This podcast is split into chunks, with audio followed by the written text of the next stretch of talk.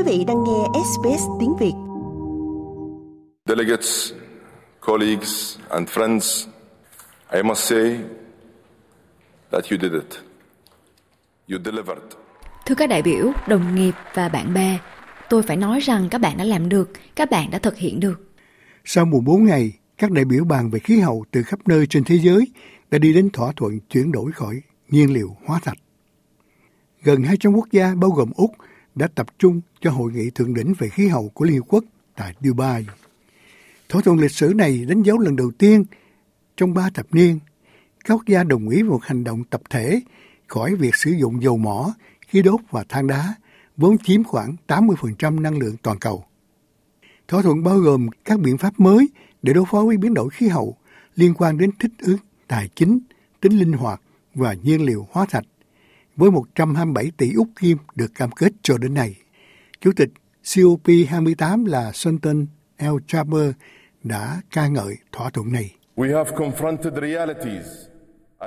Chúng ta đã đối mặt với thực tế và chúng ta đã đưa thế giới đi đúng hướng. Chúng tôi đã đưa ra một kế hoạch hành động mạnh mẽ để giữ mức nhiệt độ 1,5 trong tầm tay và đó là một kế hoạch được khoa học dẫn dắt.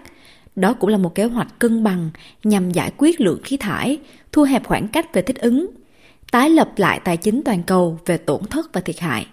Được biết, vai trò tương lai của nhiên liệu hóa thạch cho đến nay là vấn đề gây tranh cãi nhất tại hội nghị thượng đỉnh COP28 với một số quốc gia tìm cách loại bỏ hoàn toàn và những quốc gia khác lại từ chối đồng ý với ngôn ngữ cứng rắn như vậy.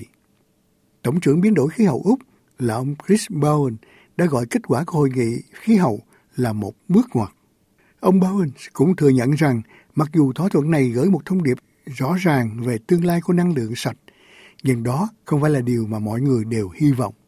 Tuy nhiên, đặc sứ về khí hậu của Hoa Kỳ, ông John Kerry nói rằng khí đốt sẽ đóng một vai trò hạn chế và tạm thời trong việc tạo điều kiện thuận lợi cho nỗ lực, loại bỏ phần lớn nhiên liệu hóa thạch trong các hệ thống năng lượng của chúng ta vào năm 2000 50. Vì vậy, với quốc gia thuộc các quần đảo nhỏ thì đây sẽ là một cuộc khủng hoảng ngay tức khắc, không phải là một cái gì đó từ từ và diễn ra trong tương lai. Vì vậy, chúng tôi sẽ tiếp tục thúc đẩy một quá trình chuyển đổi nhanh chóng hơn. Nhưng chúng tôi có chương trình COP của Liên Hiệp Quốc rõ ràng được ghi nhận ngay bây giờ là yêu cầu chúng tôi hoàn toàn nắm lấy tiến trình chuyển đổi đó. Trong đó, Ả Rập Xê Út – đã dẫn đầu các quốc gia sản xuất dầu khác trong việc đẩy lùi việc loại bỏ nhiên liệu hóa thạch nhưng thích tập trung vào khí thải. Tuy nhiên, họ chấp nhận thỏa thuận này vì nó cung cấp cho các quốc gia các lựa chọn khác nhau để giảm lượng khí thải mà không có mốc thời gian nhất định cho việc chấm dứt sản xuất hoặc sử dụng nhiên liệu hóa thạch. Trong đó Tổ chức Hòa bình Xanh của Úc Châu cho biết họ thất vọng khi không có kế hoạch hành động cụ thể nào về việc loại bỏ dần khí thải nhiên liệu hóa thạch vốn đã xuất hiện từ hội nghị thượng đỉnh. Người đứng đầu bộ phận khí hậu và năng lượng Ông Jess Penriez nói với SBS rằng cần phải hành động khẩn cấp và ngay lập tức.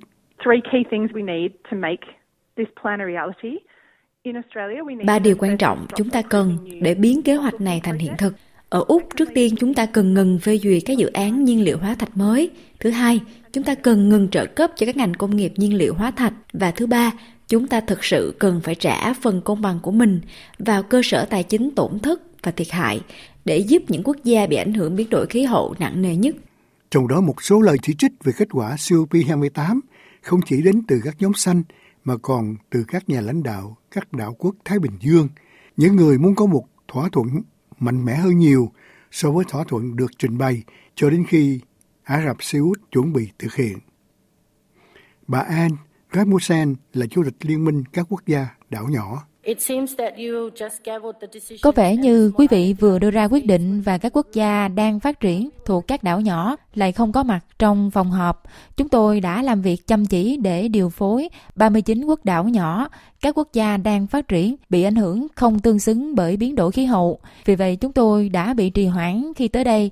Các nhà lãnh đạo và bộ trưởng của chúng tôi đã nói rõ là không thể đủ khả năng để trở về các hòn đảo của chúng tôi với thông điệp rằng tiến trình này đã làm chúng tôi thất bại. GST đầu tiên này có ý nghĩa rất đặc biệt bởi vì đây là GST duy nhất quan trọng để bảo đảm rằng chúng ta vẫn có thể hạn chế sự nóng lên toàn cầu ở mức 1,5 độ. Và cuối cùng, đó là một cuộc họp COP không giống bất kỳ cuộc họp nào khác đã đưa ra một thỏa thuận mang tính bước ngoặt về nhiên liệu hóa thạch mà các nhà sản xuất dầu và hầu hết các quốc gia đều hài lòng. Quý vị muốn nghe những câu chuyện tương tự có trên Apple Podcast, Google Podcast, Spotify hoặc tải về để nghe bất cứ lúc nào.